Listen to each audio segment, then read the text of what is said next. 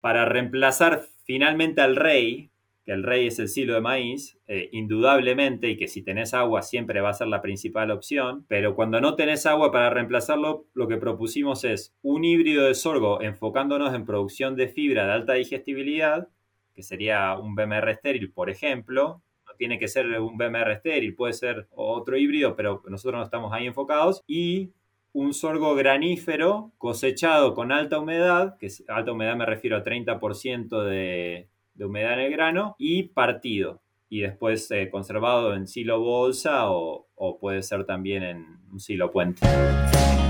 Bienvenidos a Dairycast, una línea directa con los principales referentes de la industria láctea. Síguenos en redes sociales y Spotify para tener acceso a información de calidad, continua y de acceso gratuito. Dairycast solo es posible gracias al apoyo de empresas innovadoras que creen en la educación continua. Provimi Cargill, 35 años de experiencia en nutrición animal.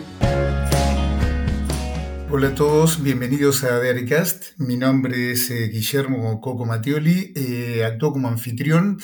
Eh, para em, presentarles eh, una persona muy especial, en este caso en mi eh, incómoda condición de, ya un profe medio viejo de grado.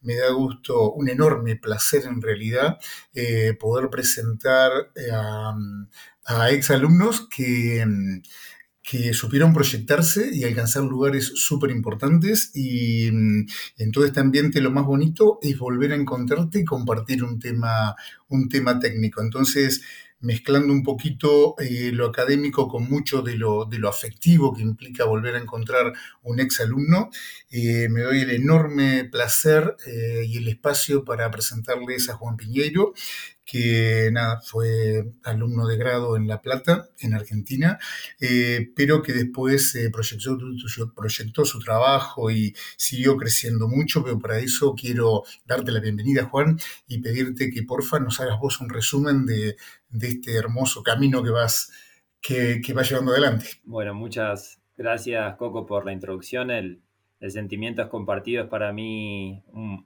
placer y, un honor este, que, seas el host de esta entrevista con el cariño y el respeto y admiración que te tengo y bueno, todo lo que he aprendido de vos cuando estuve allá en La Plata. Brevemente, el camino que recorrí, comencé en, la Universidad de La Plata, Facultad de Ciencias Veterinarias en el 2006, terminé el último final en el 2012 había trabajado un poquito en las prácticas en reproducción. Luego siempre estuvo este, en, mis proyectos eh, hacer un posgrado. El motivo era porque me gustaba la docencia, pero también quería hacer eh, al mismo tiempo actividad privada. Ese fue siempre el objetivo, por eso este, busqué ayuda. El doctor de la Sota fue quien me recomendó un programa que era por medio de la Universidad de Ohio, que se llama Ohio State Program y lo que hacen es hacer de nexo, o sea, traen estudiantes internacionales y eh, tienen los contactos con los tamberos y ellos hacen de nexo y bueno, así terminé trabajando en Aurora Organic Dairy, que es una compañía orgánica muy grande, tienen 25.000 vacas lecheras. Eh,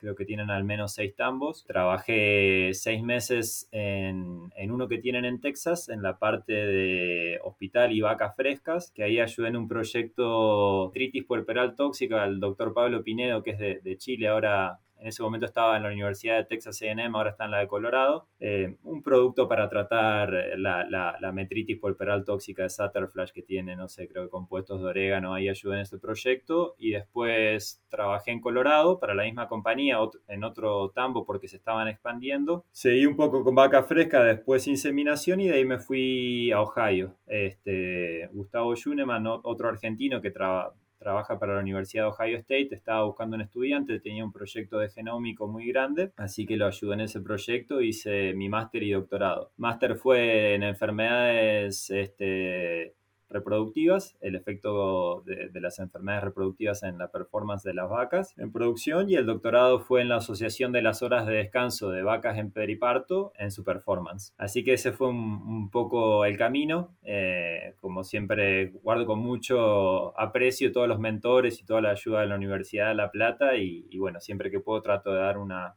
una, mano también a estudiantes que quieren venir acá y contarles un poco la historia y, y bueno, cómo cómo pude llegar a, cumplir este sueño. Qué genio, qué genio. Y, ahora en una posición muy particular, ¿verdad? Eh, en el desempeño actual. Contanos un cachito.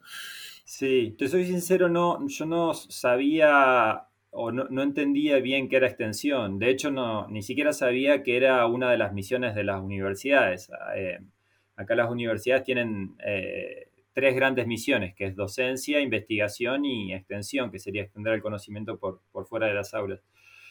Y, bueno, trabajando con Gustavo empecé a, ver un poco lo que era extensión y me gustó mucho porque era muy parecido a lo que estaba buscando. Yo estaba buscando algo, eh, seguir vinculado a la universidad porque me, gustaba seguir formándose, formándome y, estar cerca de, lo último en conocimiento. Me gustaba la docencia, pero al mismo tiempo me gustaba estar cerca del productor. Y extensión tiene un poco eso, como eh, trabajas, eh, la misión es extender el conocimiento por fuera de las aulas, organizás conferencias para nutricionistas, yo hago mucho entrenamiento para empleados, eh, la investigación que hago es muy aplicada, es muy de hablar con el productor y decirle, bueno, cuáles son los mayores desafíos que tenés. Y, me, cuenta cuáles son sus desafíos y bueno, y yo trato de, hacer investigación para, resolver esos problemas. Entonces realmente encontré algo que, me encantaba y, bueno, una cosa fue llevando a la otra y termine quedándome. Yo creo que para, para todos los que estuvimos en contacto con la vocación de ser veterinarios, creo que ni soñamos con la posibilidad de ser investigadores, me parece. Había cosas que gustaban más, menos, admirábamos gente, pero creo que la extensión vuelve a recuperar eso, ¿no? Como el espíritu del, veterinario, eh, como decís, yendo a buscar el problema y tratando de encontrar una solución. Este, el contacto con el productor es bien propio del extensionista. Eh, la verdad que es una figura maravillosa. Me parece que en ningún lado desarrollada como en los Estados Unidos. Al menos yo no conozco un lugar donde tengan tanta preponderancia, tanto a la vez ambos aspectos, ¿no? El contacto con la realidad y la capacidad de, generar resultados aplicables a la, este, a la, realidad y a solucionar problemas. La verdad que es espectacular. Este, bueno, de, obvio que, te felicito un montón. Che, Juan, y la, bueno, y la idea es eh, robar un poco de tu, de tu formación y si te parece meternos un cachito en el tema de, mm, eh, del uso de, sorgo eh, en la alimentación de vaca lechera. la verdad que formados acá en, Argentina, vamos, o creo que en todo el mundo, siempre se utilizó como referencia el maíz a partir de, la mayoría de los ensayos, ¿no?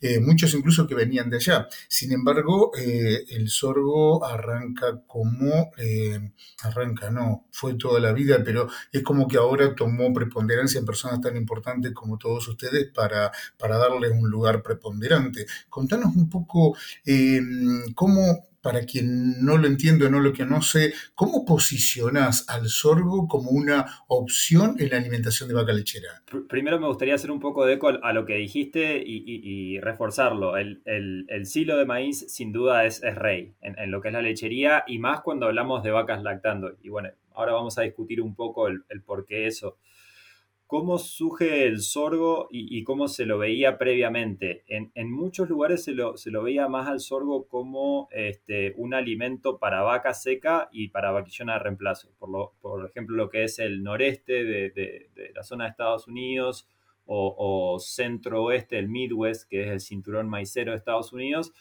ahí se lo veía mucho de esa forma. ¿Por qué se lo ve históricamente así al sorgo en comparación al silo de maíz? Una es que, eh, obviamente, cuando hablamos eh, para el público en general, digo, de vacas lactando y las comparamos con vacas secas, estamos hablando con vacas con mucho más requerimientos nutricionales en lo que es energía, proteína, etc.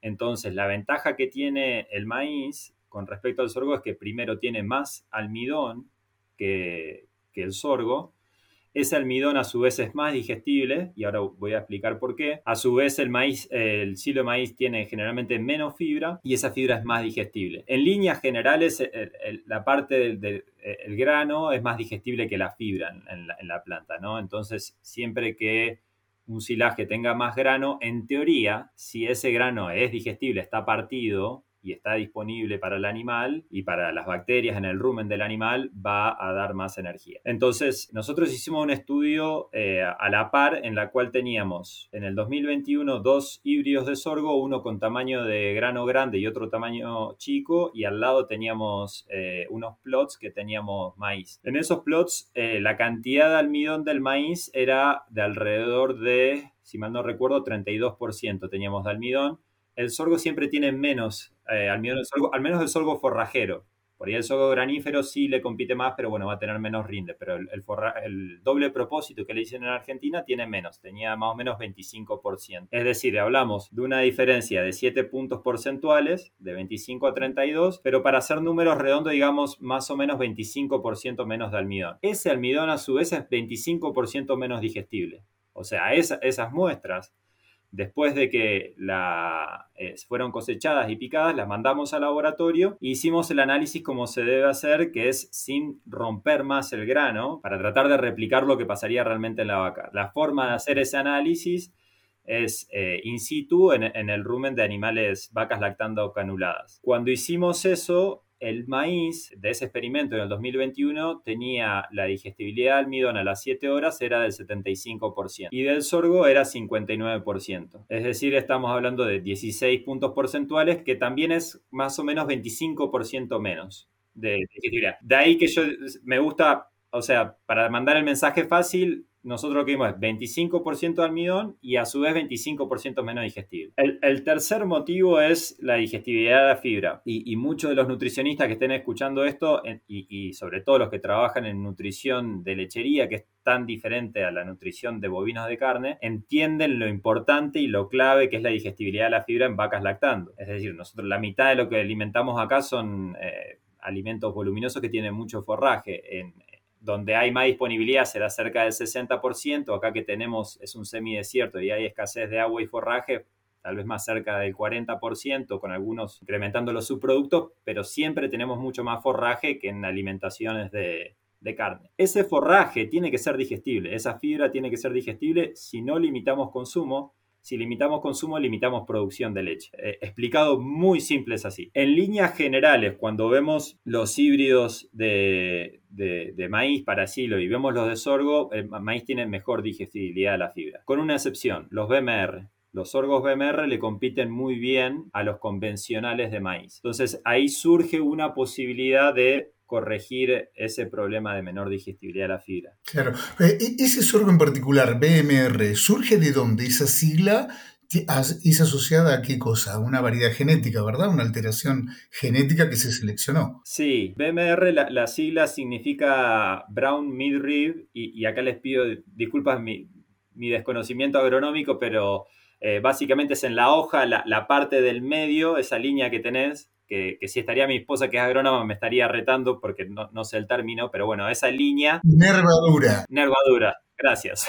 Creo que se llama nervadura, sí, sí. Pero básicamente se llama marrón porque cuando la ven esta planta se ve justamente marrón. Y lo que tienen, bueno, hay diferentes tipos de BMR, está el 2, está el 6, dependiendo dónde tenga la, la alteración en, en el genoma, pero mm, básicamente lo que tienen es menor concentración de lignina en promedio que los, que los sorgos no BMR y mayor digestibilidad de la fibra. Eh, por eso es que se los busca tanto y, por eso los productores lecheros lo, buscan tanto para dietas de vacas lactantes. De hecho, yo te decía que el, silo de maíz es rey. Acá hicimos una encuesta, tuvimos 10, 10 eh, tambos más o menos y 8 de 10 no estaban alimentando sorgo en, la, en las dietas de vaca lactando y de los dos que alimentaban, los dos estaban alimentando un sorgo BMR. Y la inclusión era mucho más baja. De, por decirte, de, de maíz más o menos están dando entre 16 y 20 libras en materia seca. Sería, estamos hablando de, perdón, que te hago la conversión, de 7 a 9 kilos en materia seca más o menos. Y la inclusión en sorgo como te decía, solo dos de cada diez tambos lo estaban metiendo y era mucho más, vaca, más baja. Era, en uno eran dos libras y en otro cinco. O sea, en uno era un kilo y en el otro capaz que eran dos kilos y medio que tenían de inclusión. Con la experiencia del experimento, del 2021 dijimos, bueno, no nos rindamos por completo, vamos a seguir tratando de procesar el sorgo. Y hay gente que, está teniendo éxito este, y hay formas de hacerlo. Eh, de, hecho, este, estamos hablando de Leandro, que está trabajando con vos, inclusive mucho en Argentina, y se puede hacer. O sea, ¿cómo, cómo, aumentar el procesado? Una de las formas sería cambiar la forma que cosechas. Cuando tenés los crackers, lo, puedes cambiar los settings para ponerlos más juntos. Después puedes tener un diferencial de 50% que un cracker gira más rápido, un 50% más rápido que el otro. Este, y bueno, también con el diseño de esos crackers, cuántos dientes tengan por pulgada. Hay, hay, formas de hacerlo. ¿Cuál es el problema? Son dos. Una, que, que acá los contratistas generalmente cuando vienen de un campo de cosechar este, maíz, que tengan que venir a otro campo y, andar cambiando los, los, crackers, los rolos, este, y, bueno, y además cambiando los settings, por ahí nosotros veíamos que eso iba a ser algo que, que no iba a ser tan aceptado y además el incremento en el costo de combustible y la disminución de la vida útil de los rolos. Otra cosa que es una gran pregunta es, si haces eso, o sea, si pones los rolos a un milímetro de distancia con un 50% diferencial y además con un diseño que va a romper los granos hasta molerlos, aunque coseches el sorgo en grano hasta en estado duro, muy difícil partirlo, ¿qué pasa con la fibra efectiva? ¿Qué, va a pasar con la fibra efectiva? Porque también no queremos que esa fibra quede molida y, no, no, tener nada de fibra efectiva en el rumen. Entonces, el foco que le dimos nosotros fue un poco diferente. Dijimos, bueno, no nos metamos tanto en ese aspecto, en las tecnologías de cosechar, y, de cosechado y de picado, tratemos de cambiar el, tamaño de grano. Como no lo no logramos hasta ahora, seguimos intentando eso, jugando un poco con la proporción grano-planta. Eh, perdón, grano parte vegetativa de la planta, porque el maíz tiene más o menos 45% parte reproductiva y 55% de hoja y tallos, parte vegetativa, y el sorgo forrajero está en 30-70. Entonces dijimos, bueno, tratemos de ponerlo un poco más cerca de los niveles de maíz y a lo mejor va a haber menos tallo de esas plantas de sorgo separando los, los rolos. Por ese lado seguimos trabajando un poco, todavía viendo si podemos romper eh, el grano en la planta entera. En paralelo dijimos, bueno, si el grano es un problema, olvidémonos del grano, trabajemos con estériles. Y nos fijamos un poco en la investigación que hizo Tomás Kilser en Nueva York, que trabajó con sorgo BMR estéril. ¿Qué tiene interesante el macho estéril? Bueno, no desarrolla grano. Al no desarrollar grano, la planta no transloca los azúcares de la hoja al grano para producir almidón, y los azúcares se disparan. Del boot stage, que sería cuando empieza a salir la, la cabeza de la panoja, hasta seis semanas después eh, vimos que aumenta del 4% hasta el 18% los este, carbohidratos eh, solubles en agua. Provimi, Nutrición Animal, pone a tu alcance tecnología e innovación, soluciones nutricionales completas y consultoría profesional para maximizar el retorno de tu inversión. Provimi es Cargill Animal Nutrition and Health o sea, hay una generación de, hidrato de carbono de reserva, pero dentro de la planta, digamos, esquivando el desafío del grano duro. Eso es eh, uno de los motivos por los cuales lo hicimos. Y también el otro problema es que el estado de grano pastoso dura 7 a 10 días, con lo cual si te llovió y no puedes entrar o el contratista no te pudo venir, no tenés nada de flexibilidad. Mientras que si te pasa con un estéril, tenés capaz que 3-4 semanas. Este, para, depende cuándo hayas sembrado, obviamente siempre tenés que tratar de cosechar antes que te empiecen a caer eh, heladas, pero inclusive si esperás un poco más de tiempo, hasta pueden aumentar un poco más los azúcares.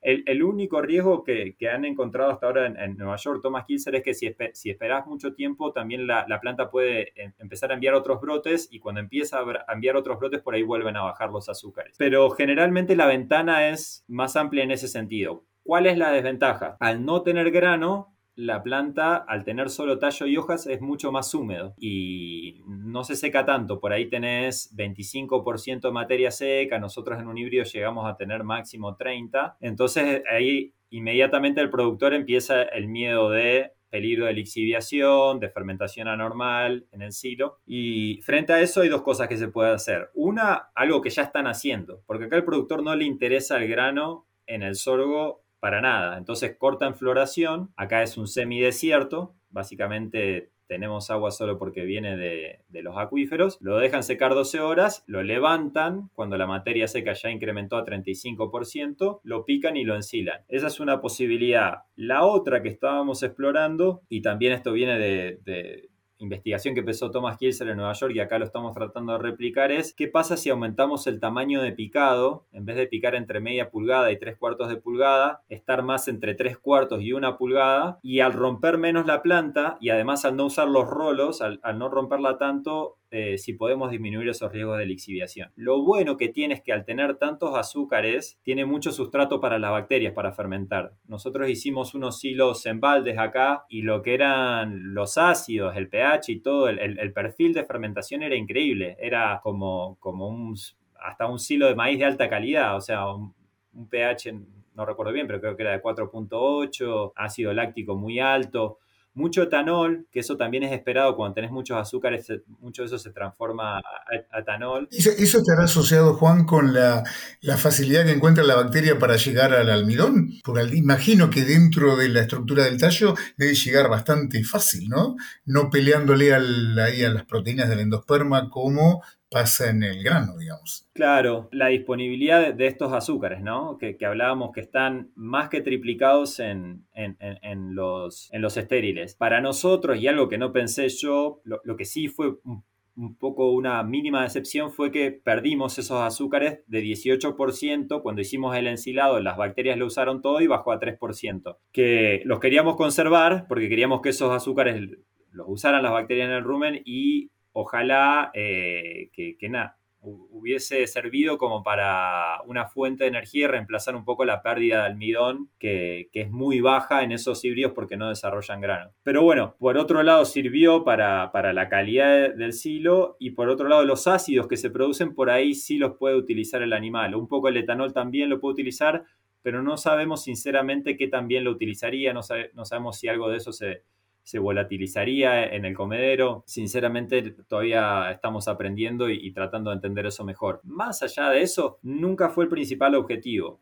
porque la prioridad fue rinde y digestibilidad de fibra. El 70% del grano de maíz que tenemos acá no viene de acá, se importa, viene del cinturón maicero en tren. Entonces, ¿Con eso qué quiero decir? Podemos importar grano, lo que no podemos importar acá es forraje porque es carísimo. Obviamente, importar forraje, especialmente si tiene 65% de agua, de humedad, transportarlo es mucho más caro que transportar en tren grano de maíz que, venga del cinturón maicero este, que es el centro oeste de Estados Unidos acá. Claro, y me parece, Juancito, que con esta marginalidad, marginación que hay de la de la ganadería y de dejar lugar para la agricultura, me parece que todos los países van más o menos en lo mismo, ¿verdad? O sea, se está dejando a un costadito todas las vacas y están más lejos de la zona de producción de maíz. O sea que ahí el sorgo en todos lugares, igual que en Estados Unidos, sería cada vez más una opción. Correcto. Sí, eh, eh, por lo menos hay muchísimo interés. Eh, jamás trabajé con, un estudio que, haya despertado tanto interés de productores, de, eh, gente de otro estado de California me, han llamado muy interesado en este estudio de Italia, que me sorprendió muchísimo, pero bueno, me, han dicho que también tienen problemas de escasez de agua y, en cierto sentido es, similar acá, porque el grano creo que lo importan de Ucrania, este, o por lo menos lo estaban importando antes de la guerra, no sé ahora este, cómo estará eso, pero es el gran desafío acá y, así surgió todo. Viste que comenzamos esta conversación diciendo que yo era, me había metido en extensión y que había encontrado esta pasión. Bueno, cuando vine acá los productores me dijeron esto. O sea, uno de los grandes desafíos para ellos es, nos estamos quedando sin agua, usamos el agua del acuífero y un productor que en el 90% de sus tierras hace 10 años podía hacer silo de maíz, hoy por escasez de agua solo puede hacer en el 25% de sus tierras. Acá se ve mucho lo que es el riego pivote, de hacer un pivote entero, que son 120 acres, serían un poquito menos de 60 hectáreas. Ahora solo pueden irrigar medio círculo o a veces un cuarto de círculo porque se va quedando sin capacidad el pozo para irrigar eso. Este, esas tierras. Y bueno, por ahí pasa el problema y, la desesperación del productor y, lo que ofrece el sorgo es esta resiliencia y esta resistencia a la sequía y por ahí un, mayor, este, un mejor uso del agua en ese sentido.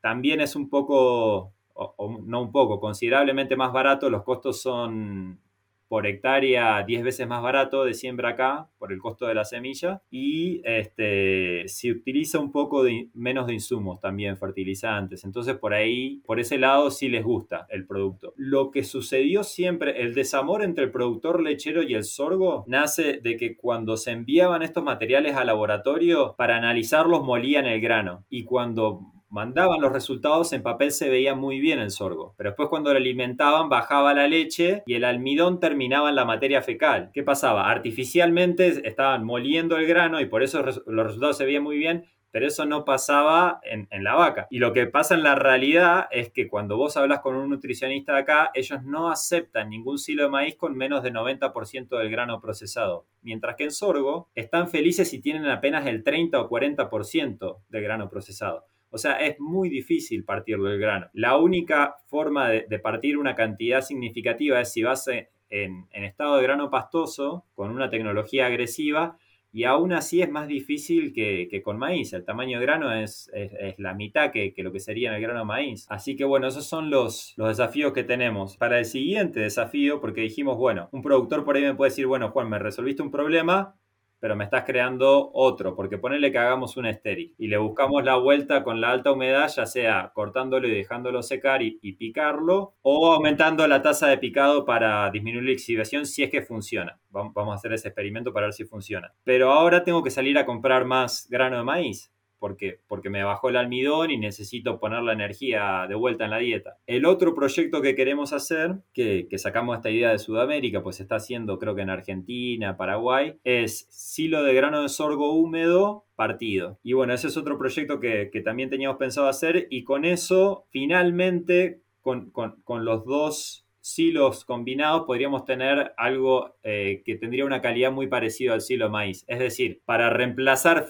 finalmente al rey, que el rey es el silo de maíz, eh, indudablemente, y que si tenés agua siempre va a ser la principal opción, pero cuando no tenés agua para reemplazarlo, lo que propusimos es un híbrido de sorgo enfocándonos en producción de fibra de alta digestibilidad, que sería un BMR estéril, por ejemplo, tiene que ser un BMR estéril, puede ser otro híbrido, pero nosotros no estamos ahí enfocados, y un sorgo granífero cosechado con alta humedad, que es alta humedad me refiero a 30% de, de, humedad en el grano, y partido. Y después eh, conservado en silo bolsa o, puede ser también en un silo puente. Me llamó mucho la atención eh, el tema de la conservación. Hoy nombrabas a Leandro y Leandro Abdeladí, eh, él lo que está evaluando esencialmente su tesis doctoral es eso, es el efecto de, la, de, dejarlo, de dejarlo un tiempo, en realidad un tiempo importante, un año, y realmente ha logrado en ese tiempo que mejore la digestibilidad de modo tal de que desdibuja el haberlo procesado o no antes de haber hecho el silo. O sea, el efecto es bastante contundente. Por supuesto que habría que ver qué es lo que pasa con, eh, eh, digamos, con esto de dejar un año entero este, ¿no? el lucro cesante de ese, de, ese alimento ya, ya pagado, ¿no? Pero, pero bueno, eh, realmente capaz, capaz es otro factor a tener en cuenta para mejorar digestibilidad. Sí, me olvidé de mencionarlo, pero, pero es un gran punto y, y, acá hicieron un estudio muy similar. Este, estuvo involucrado, bueno, la, agrónoma que es Jordan Bell, el, que trabaja con carne, que han dado por Argentina, no, sé si lo han conocido, que es Ted McCollum, y un estudiante, creo que era Colton, eh, el apellido. Y lo que hicieron fue un experimento que era, eh, tenía tres tratamientos. Era partido o entero, cosechado en grano pastoso o duro, y después veían tiempo de ensilaje 0,30 60 y 120. Lo que encontraron, lo que mejor funciona, y, después, bueno, medían varias cosas, pero me voy a enfocar en digestibilidad del almidón. Lo que mejor funcionaba era en estado pastoso y partido. Cuando cosechabas de la peor forma, que sería duro y entero, dejándolo mucho tiempo, que, que ellos llegaron solo a cuatro meses, no hicieron un año, compensaba mucho, aumentaba la digestibilidad del almidón pero nunca llegaba a niveles del el estado pastoso y partido. Y estoy tratando de recordar los números, pero por decirte, creo que era en estado a los 120 días, el pastoso partido estaba cerca del 90%, y si hacías entero y duro, capaz que empezaba muy bajo, no recuerdo exactamente, pero digamos tal vez alrededor del 50%, y subía bastante, pero subía hasta 70%. No, no llegaba al 90 del otro. No hizo como Leandro que hizo un año, tal vez hubiese esa curva hubiese subido un poco más. Sí, lo estabilizado. Sí, eso es lo que encontraron en ese experimento. Y después, bueno, si, la, pregunta obvia sería si el productor podría esperar un año sin utilizar ese silo, que, acá generalmente no pueden. Acá lo, tienen que usar pronto. Es muy diferente también, ¿no? Porque estamos por ahí comparando carne con, leche, pero acá con la, con, en un semidesierto con la escasez de agua y forrajera, generalmente a, los tres meses máximo ya lo están abriendo los hilos. Claro, claro. Me quedé pensando en esto de que todavía tengo aquello de que me toca dar de grado la fisiología digestiva y metabólica que, que te hacíamos estudiar, Juancito. Me quedé pensando que... Mm, ¿Cómo será? ¿Se estudió eh, bien, bien, bien con detalle la cinética de ataque de mm, ruminal sobre, esa, sobre ese almidón que está en el fibroso y no en el grano? ¿Se conoce esa cinética? Porque no sé si es exactamente igual. Cuando decís, che, bueno, ¿cómo se comporta?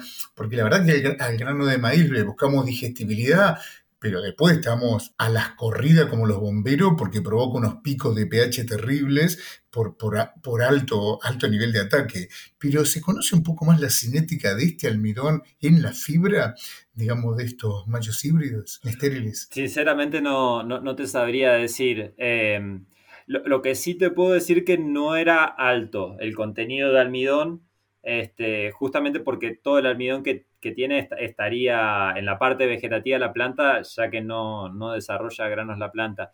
Acá, se usa mucho la palabra trade-off, que es como la, traducción más este, cercana que le puedo contar es un toma y quite. Eh, esa, eso es lo que quiere decir la traducción de la palabra. Lo que quiere decir es que cuando, cuando haces una planta que tiene grano, bajan los azúcares porque está mandando los azúcares para producir almidón en el grano y viceversa.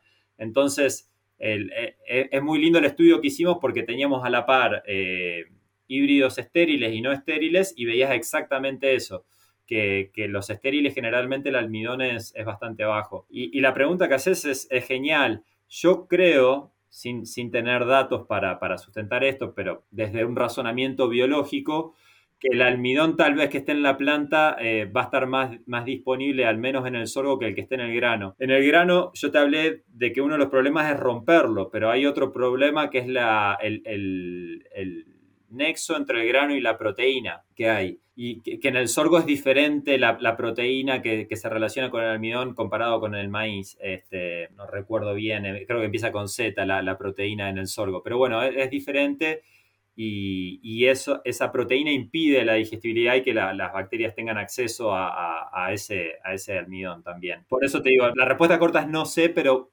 supondría que va a ser más digestible en la, en, en la parte vegetativa que en el grano. Wow, con lo cual estos machos estériles son realmente una, sobre todo para esas zonas, y es muy fácil extrapolarlo a cualquier lugar del mundo como una opción muy importante, Juan. La verdad que llama mucho la atención.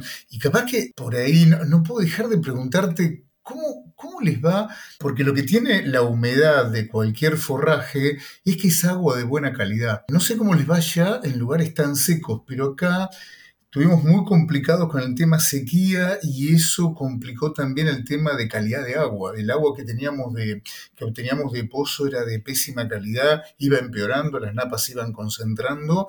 Eh, y a veces cuando te preguntabas, che, pero ¿cómo zafan? Y zafaban con esto, zafaban con, con alimento que conservaba todavía parte de humedad, ¿no? Este, ¿Cómo les va allá en un lugar como Texas con la calidad de agua de bebida? En líneas generales, en, esta parte de Texas, que es donde estoy yo en el noroeste, eh, son aguas duras, tienen alto contenido de calcio. Desconozco si hay algunos que tienen alto contenido de azufre. Sé que había varios productores allá que tenían niveles astronómicos de azufre. Este, y ese era un gran problema, pero eso es lo que te podría decir con respecto a agua con, respecto al, agua proveniente de forraje, este, por ahí algo que me olvidé mencionar también, pero que es muy interesante porque inclusive sería forraje con más agua. Algo que hacen también acá es lo que le llaman el green chop. Tal vez en una proporción tan grande que se va a, alimentar en la ración, pero consiste en cortar la planta, picarla y alimentarla enseguida, sin hacer este silo. Y a vos que te gusta tanto vitaminas y minerales, por ahí te, también te va a gustar esa parte porque todo lo, me imagino yo, de lo que sean vitaminas hidrosolubles, tal vez la vas a poder conservar un poco más si la cortás la planta verde y la alimentás inmediatamente. Y el desecado es una exposición grave para, todas las vitaminas, las lipo también, ¿eh? eh las liposolubles también, no, no tienden a aguantar tanto.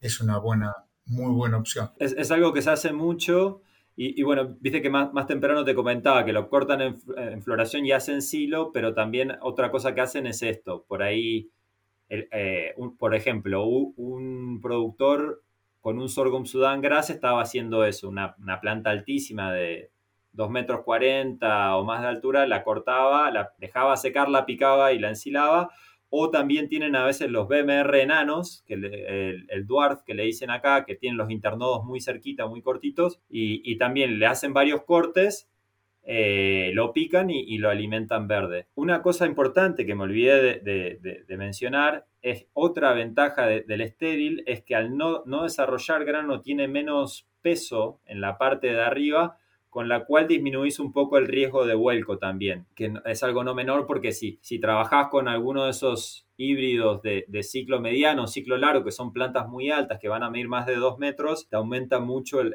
riesgo de vuelco. Son varias las ventajas, también está el desafío que, bueno, sería esa parte de alta humedad. Claro. Y, en la cinética de formación de esa, eh, digamos, de, esa cantidad óptima eh, que tienen estas especies, eh, ¿se alcanza rápido el pico de almidón y después se puede alterar o te da margen para seguir trabajando? O sea, cuando hablas de o cuando... O cuando eh, ¿Te da, ¿Te da un margen? ¿Se estabiliza o, tiende a variar mucho? Lo que vimos nosotros acá fue. No, tuvimos el mismo problema que tuvieron en Nueva York con, con los rebrotes. Pero más o menos la, recomendación e, en base a, los estudios que hizo Thomas Kilser es de esperar seis semanas a partir de que empieza a salir la panoja. Acá le dicen el boot stage. ¿Por qué? Cuando comienza más o menos los niveles de carbohidratos eh, solubles en agua están en 4% y después va aumentando. Él fue midiendo todas las semanas, iba midiendo y llegó al, pico a las seis semanas. De ahí entre seis y diez semanas, tal vez pueda aumentar un poco más. Nosotros el que más tuvimos más alto creo que fue de 20%. Tuvimos dos híbridos, uno de 16 y uno de 20. Y después de eso, si las temperaturas siguen siendo altas y empieza, perdón si me equivoco con el término, pero creo que a macollar la planta, a tirar más eh, brotes nuevos, ahí es que ellos veían que bajaban los azúcares. Hablé con algunos agrónomos y algo que me decían es que también se podría hacer un control hormonal de eso para evitar que sucediera. Pero bueno, otra forma de solucionarlo por ahí es sembrar para que cuando llegue ese estadio estén bajando las temperaturas y la planta no, no tienda a, tener ese comportamiento. Claro, fantástico. O sea que en muchos sentidos, Juan, es como una herramienta en ciernes. O sea, todavía hay que seguirla estudiando, evaluarlo, pero parece una una gran opción, ¿no? Correcto, sí. Eh, con el mayor cuello de botella que, o el mayor miedo, por lo menos los productores, que es la alta humedad. Este... Claro, más allá de que también encontrás algunos puntos para, para corregir eso. Eh, ¿Te animás a que hagamos como hacíamos en la FACU, un punteo de lo que te parezca más importante para quien está escuchando, tirar cuatro líneas? Sí, eh, en conclusión, los mensajes más importantes es este, el problema que tratamos de solucionar, que es la escasez de agua. Acá hoy en día un tercio de la producción lechera está en lugares que tenemos escasez de agua. Por ejemplo, en Texas se está consumiendo 10 veces más de lo que se repone este, el agua de acuífero. De hecho, lo, comparan hasta con extracción de petróleo, porque sí, sí dicen que en 30, eh, para el 2050, un estudio de 2012, que vamos a perder un tercio de las tierras irrigadas. Eh, y California es parecido. Pero bueno, esta, esta, esta crisis de escasez de agua es mundial, no es solo de acá, así que ese es el problema. En base a eso, no existe la solución mágica, pero para empezar a adaptarse para eso, lo que proponemos nosotros es este, trabajar con el sorgo para mejorar la la, calidad nutricional y reemplazar al maíz. los puntos a mejorar, los más importantes como prioridad es digestibilidad de la fibra y en un futuro también trabajando con otros híbridos queremos ver si podemos mejorar digestibilidad de almidón con el sorgo de grano húmedo partido. Perfecto, perfecto. Creo que queda bien planteado y ojalá un tiempo más adelante nos, nos juntemos a charlar de conclusiones sobre esto, Juan. No, no, no me queda más que agradecerte un montón. Por supuesto que es una casi una cholulez y un, placer enorme este, volver a contactarnos y a, y a charlar con vos. ¿Dale? El placer es mío. Muchas gracias. No, un abrazo enorme. Cuídate mucho. Si te gustó este episodio, no dejes de compartirlo con otros profesionales para que más personas puedan tener acceso a la palabra de los principales referentes de la industria láctea.